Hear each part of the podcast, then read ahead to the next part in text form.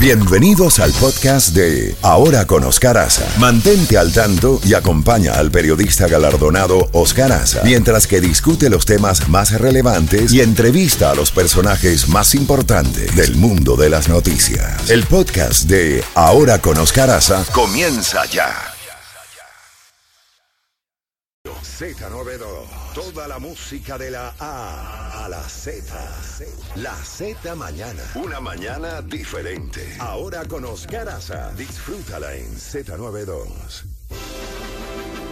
8 y 3 minutos y ya tenemos en la línea telefónica a Nelson Valido, presidente del Consejo de Seguridad y Comercio Fronterizo de Estados Unidos.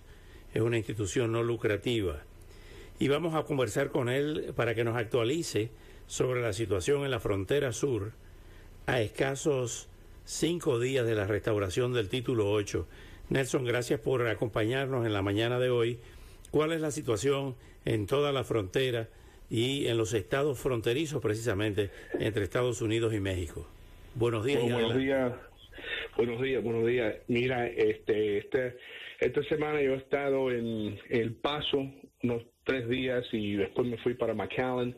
Acabo de llegar el domingo por la noche a regresar el domingo por la noche para ver lo que estaba pasando exactamente por toda la frontera con el, como usted dice, con el, cambio del título 42 con el título 8.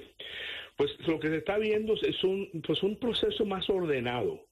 No estoy diciendo que lo estén cruzando, ¿no? porque siempre va a haber un cruce fronterizo ilegal, es decir, entre las fronteras, entre las, los puentes que hay de acceso. Eh, siempre va a haber un, flujo por ahí, pero lo que se está diciendo, le están diciendo a la, gente, a las que, personas que tienen un miedo creíble, que se vayan por los puentes, que se registren por el CBP One, una aplicación de, del Departamento de Homeland Security que tienen para que la gente se empiecen a, registrar desde el país de donde vienen y que no se lancen hasta que ya eh, marquen los requisitos que requiere en la aplicación para que vengan preparados. Eso es decir, si tienen un miedo creíble y tienen la información para probar que eso es verdad. Ya cuando llegan a la frontera, si pasan por los puentes, entonces eh, lo, hay, un, hay una entrevista y depende cómo la entrevista, o te regresan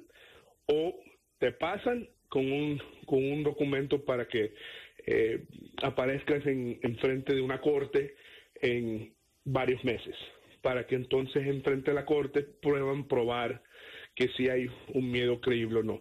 Lo que sí se sabe que el 93% de las personas cuando ya pasan eh, eventualmente no pueden probar, es decir, 93% no regresan a la corte, se pierden en Estados Unidos y después cuando empiezan otros problemas, claro, porque ya no, ya son ilegales y nunca fueron a la corte. So, lo que está pasando en la frontera ahorita es, exactamente eso.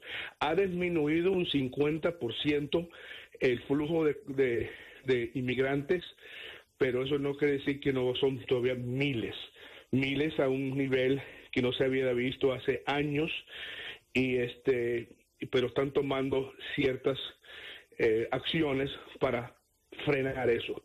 Ahora, para los cubanos, para los haitianos, venezolanos este, y, otros necesitan un patrocinio. Desde octubre del año pasado pasaron una ley que necesita un patrocinio. Si llegan a la frontera o si tratan de cruzar ahora ilegal, pueden que lo multen y le den una suspensión de cinco años con el título 8 que no pueden regresar a Estados Unidos. Si tratan de hacerlo otra vez ilegalmente, pues ya entonces hay penal, lo pueden poner en la cárcel.